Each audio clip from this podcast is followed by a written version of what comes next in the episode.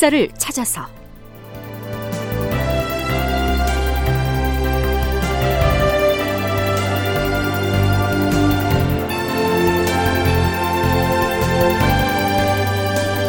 제 919편. 선조는 다시 파천을 국리하고 극본 이상락 연출 최홍준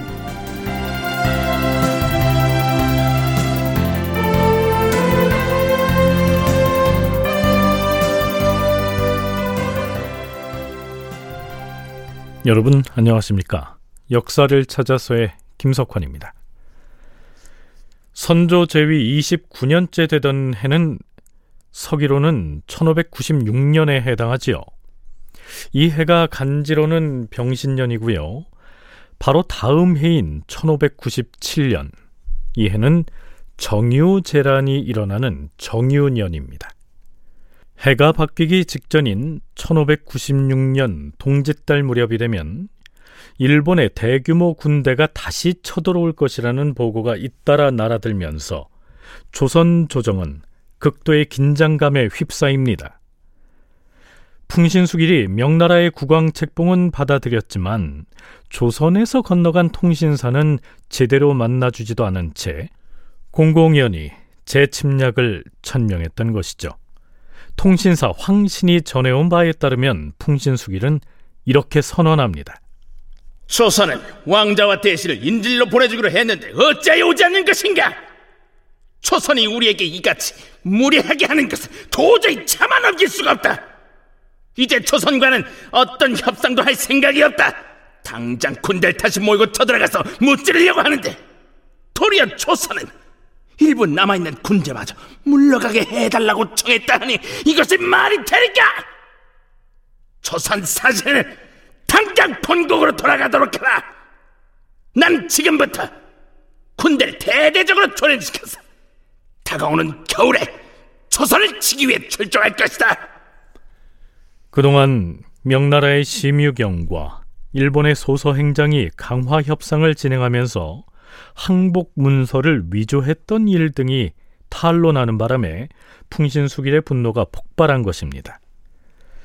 통신사로 일본에 갔던 황신이 조선으로 돌아올 때 일본의 소서 행장 일행도 함께 돌아오는데요. 허세와 타협, 임진왜란을 둘러싼 삼국의 협상의 저자 김경태 전남대 교수는 해당 저서에서 일본의 자료를 근거로 다음과 같이 기술하고 있습니다. 소서행장 일행은 조선의 통신사에게 다시 침략할 경우에 일본군이 구사할 전략을 미리 알려주었다. 재침을 위한 군대는 1597년 3월 이후에 본격적으로 건너올 것이며 재침 시에는 먼저 전라도를 침략할 것이고 그리고 일본군은 조선의 수군에 대한 대응 전략을 미리 세워두었다고 했다. 또한 누구보다 전쟁 재개를 바라고 있는 사람은 가등청정인데 그는 1월이나 2월에 먼저 조선으로 건너올 것이라고 알려주었다. 쉽게 말해서 조선은 이때 이미 일본으로부터 다시 쳐들어오겠다 하는 선전포고를 받아놓은 것이나 진배 없이 돼버린 것이죠.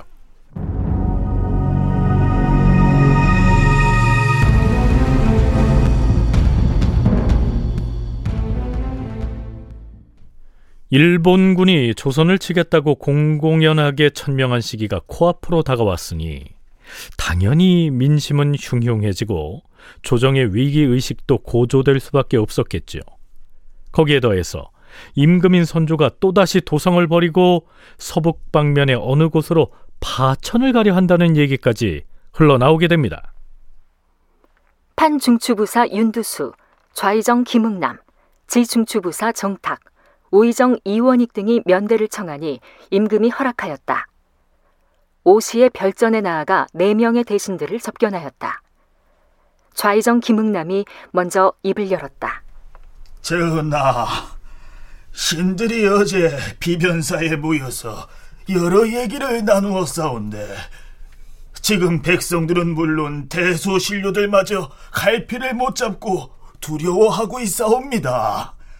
왜적이 아직 바다를 건너오지도 않았는데 민심의 동요가 극심하여서 중국 사신의 양식을 장만하는 군사까지도 지레 겁을 먹고 달아나버린 실정이옵니다.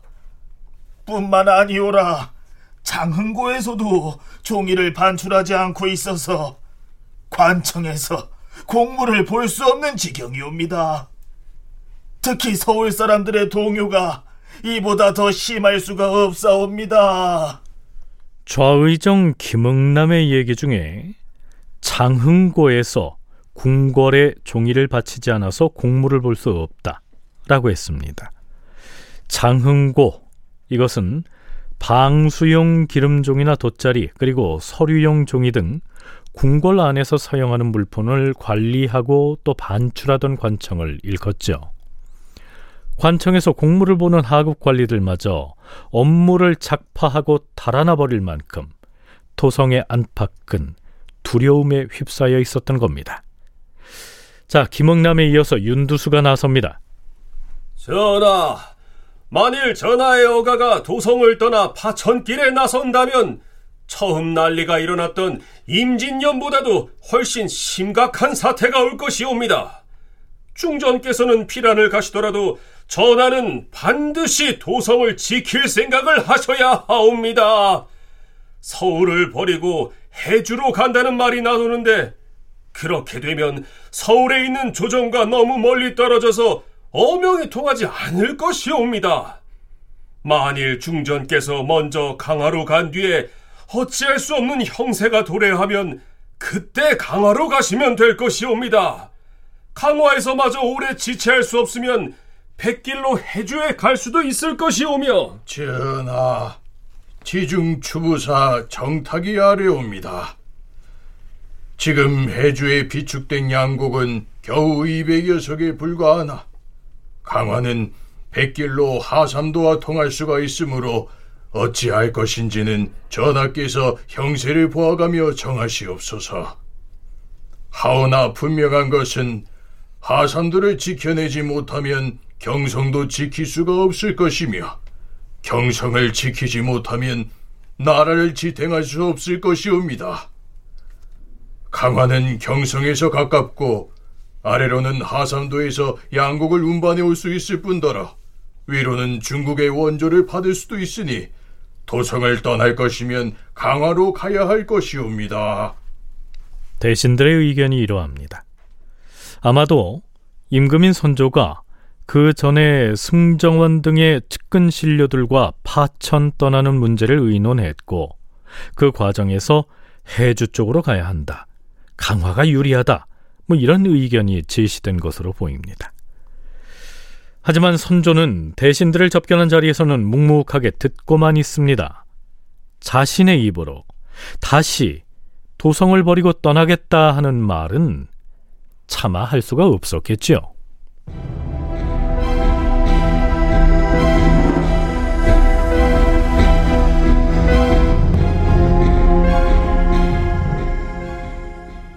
임금이 도성을 버리고 파천길에 오르느냐 마느냐 하는 것이야 일단은 일본군이 다시 침략해서 서울을 향해 북진해 올 때의 일이고요. 당장 세워야 할 계책은 바다를 건너올 일본군을 어디에서 어떻게 막아내느냐 하는 문제죠. 자, 그러다 보니까 다시 이순신과 원균의 역할 문제가 도마에 오르게 됩니다. 참고로 이때 이순신은 삼도 수군 통제사로서 한산도의 진영을 꾸리고서 수군 전체를 지휘하고 있었습니다. 반면에 원균은 예전에 담당했던 경상 우수사의 직을 내려놓고 충청 병마절도사로 전출된 상태였죠. 왜 그렇게 됐을까요? 서강대 계승범 교수의 얘기 들어보시죠.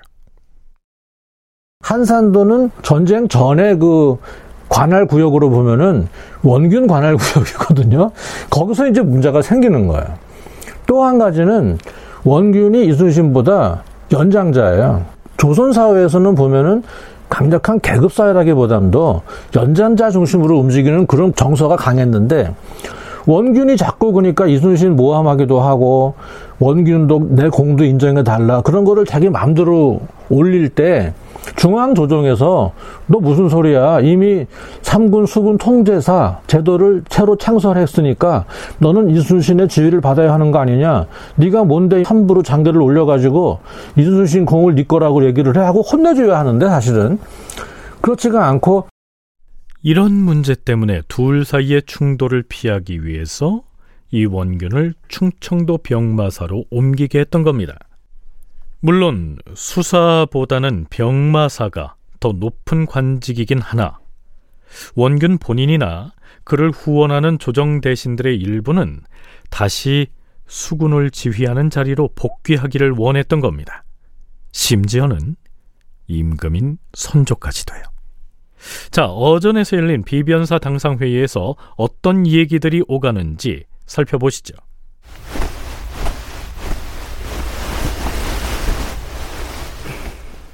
지난 동짓달 초하룻 날의 아침 경연 때 장문포의 방어 전략에 대한 얘기가 나왔고 과인이 비변사의 그 문제를 의논하라 하였는데 어찌 되었는가? 참고로 장문포는 거제도의 서북쪽 해안에 있는 포구를 말합니다. 전하, 한산도는 만척의 배를 감춰둘 수가 있고 함선들이 드나들면서 방어하기에도 편리한 요충지인 까닭에 수군 진영을 다른 곳으로 옮겨서는 아니 되옵니다. 그동안 이순신이 한산도에서 철수하여 거제로 옮기지 않았던 것도 바로 이 때문이옵니다. 그렇사옵니다. 만일 한산도의 수군을 둘로 나누어서 배치하게 되면 거제도의 외적은 물러갈지 몰라도 안골과 가덕도 등지의 외적이 여전히 남아있는 상태이므로 뜻밖의 공격을 당하여 안전을 보장하기 어렵사옵니다. 하오나 전하, 부산으로 오는 외적의 길목을 막으려면 거제도를 포기해서는 아니 되는데 적이 물러간 지 한 해가 지나도록 아직 거제도를 방어하는 수군이 없으니 이는 좋은 계책이 아니옵니다. 이순신을 거지도에 진주하게 하는 것이 유리한지를 살펴보아야 할 것이옵니다. 전하께서도 통제사 이순신에게 거제도를 지키는 방책을 여러 가지로 계획하여 상세히 아뢰게 하시옵소서. 신이 지난번에 원균을 다시 경상 우수사로 삼아서 적이 오는 길목에 수군을 거느리고 나아가 미리 지키게 하기를 주청하였으나 일각에선 원균이 현재 맡고 있는 충청 병마사를 대신할 인물을 얻기가 어렵다고 하였사옵니다. 전하, 외적은 육상 전투를 잘하고 수전에는 약하옵니다. 또한 임진년 전쟁 때에도 저들의 예봉을 크게 꺾은 것은 수전이었고 육전에선 그러지 못하였사옵니다. 임진년의 수전을 승리로 이끈 장수 가운데서 원균은 가장 용맹스럽게 싸웠으며 죽음을 불사하였기로 그 공적이 매우 뚜렷하옵니다. 자, 비변사 당상관 중에서도 원균을 이렇게 적극적으로 편들면서 그로 하여금 다시 수군을 지휘하게 해야 한다는 주장을 펴는 인물들은 윤두수, 윤군수 형제를 필두로 한 주로 서인 세력이었습니다. 그들이 이 시점에서 원균의 중용을 적극 주창하고 나선 배경을 한국해양대 김강식 교수는 이렇게 설명합니다. 분당 정치가 선조 연간 초기부터 작동하고 있었고 그 그런 과정에서 전쟁이 일어나는 건데 어, 전쟁이 일어났을 때 어느 정도 그 어떤 긴박한 상황에서는 이런 상황들이 없었죠. 그런데 어느 정도 이제 전쟁에 대한 어떤 극복 이런 것들이 가능해진 시점이 되니까 나름대로 이제 각 정파에서 전국을 주도하기 위해서는 전쟁에서 잘 싸운 부분 이런 부분들이 중요하기 때문에 어, 그런 입장에서 이순신을 추천한 뭐 유성룡, 뭐 남인 이런 세력들은 이순신의 어떤 공적을 상당히 있는 그대로 평가하려 그랬고 그다음에 원균을 미는 이 서인 쪽에서는 이순신이 부각보다는 원균이라는 새로운 인물을 또 부각시킴으로 서 서로 견제할 수 있는 그런 어떤 부분이 있었을 겁니다. 자신이 속한 당파의 이익을 위해서는 전투 현장에 나가 있는 무관들 중에서도 자기들이 후원하는 장수의 공적이 부각돼야 세력을 키워나갈 수 있다. 이렇게 계산을 했을 것이란 얘기죠. 참고로 이때 이순신을 등용했던 유성룡은 몸이 아파서 출근하지 못한 상태였고요. 또 한 사람의 후원자인 이원익은 도 채찰사의 임무를 수행하기 위해서 남쪽으로 내려가는 중이었습니다.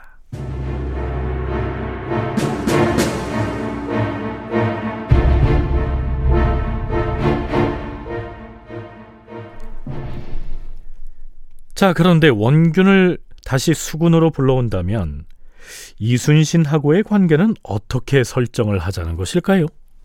전하, 무엇보다 적이 들어오는 바다에서부터 공격로를 차단하여 외적의 무리가 감히 언덕에 오르지 못하게 해야 하옵니다. 그것이 적을 맞는 첫째 방책이옵니다. 그것이야 이미 다 아는 사실인데 그리하려면 어떤 방식을 써야 한다는 것인가?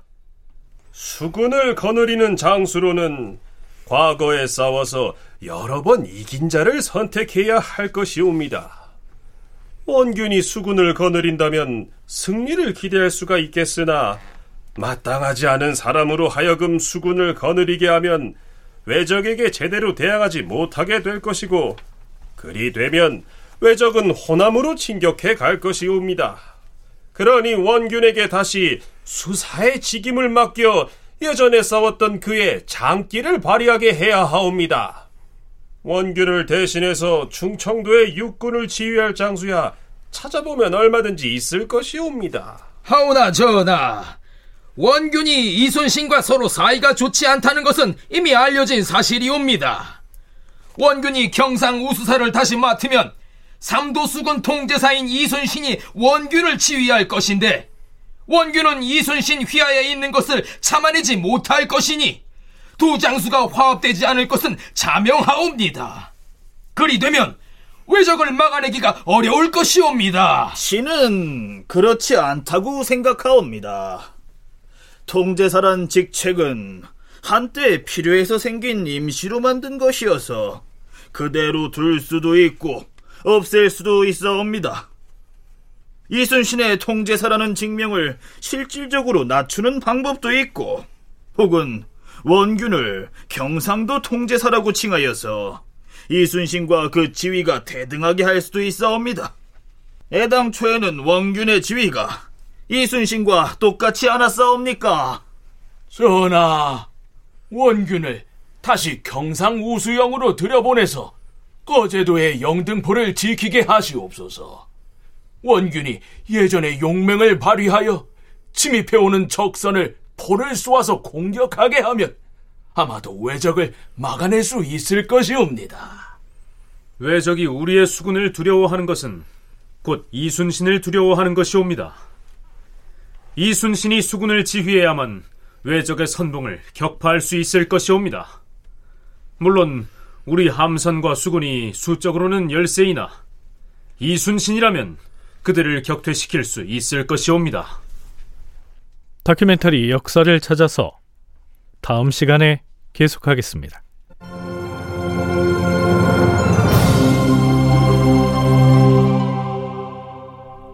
출연 석승훈, 박주광, 서정익, 송백경, 지병문, 황원종, 김희승, 장지민 낭독 김성희 해설 김석환 음악 박복규 효과 신철승 김성필 기술 이현주